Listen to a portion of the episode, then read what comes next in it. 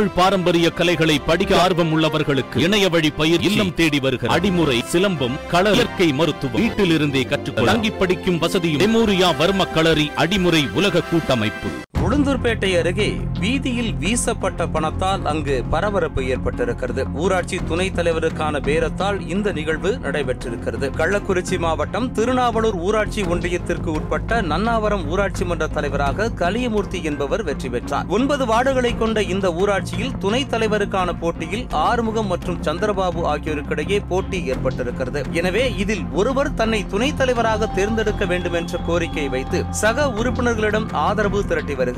போட்டி பலமானதால் இருவரும் எதையாவது கொடுத்து பதவியை பிடித்துவிட வேண்டும் என்ற ஆசையில் செலவுகளை தாராளமாக ஆக்கியிருக்கின்றனர். அந்த வகையில் சக போட்டியாளர் ஒருவரிடம் ஒரு உறுப்பினர் கை நீட்டி வாங்கியதை அறிந்த மற்றொரு போட்டியாளர் கை நீட்டி வாங்கியவரிடம் இரு இடங்களில் கை நீட்டியது ஏன் என மிரட்டல் விடுத்தார். அடுத்த கணமே கை நீட்டி பெற்றதை உரியவரிடமே கொண்டு சேர்க்க முயற்சிக்கிறார் அந்த உறுப்பினர். ஆனால் கொடுத்தவரோ அதை பெற மறுத்து கொடுத்தது கொடுத்ததாகவே இருக்கட்டும் வேண்டாம் என மறுக்கவே கை நீட்டி வாங்கியவர் திருப்பி எடுத்து வர மனமின்றி கொடுத்தவரின் வீட்டு முன்பு வீதியில் வீசி எறிந்து விட்டு வீடு திரும்பி இருக்கிறார். அந்த தொகை வீதியில் கிடக்க அப்பகுதி மக்கள் அனைவரும் பார்த்து கொண்டிருக்கின்றனர். இது குறித்து அப்பகுதி மக்கள் யாரிடமும் புகாரும் தெரிவிக்க முன்வரவில்லை. ஊராட்சி துணைத் தலைவருக்கே இந்த நிலை என்றால் அடுத்து அரங்கேறவிருக்கும் ஊராட்சி ஒன்றிய தலைவர், மாவட்ட தலைவர் பதவிகளுக்கு என்ன நடக்கும்? அதே போன்று பேரூராட்சி, நகராட்சி, மாநகராட்சி தேர்தல்களில் நிலை என்னவாகும் என்பதே சாமானியர்களின் கேள்வியாக இருக்கிறது.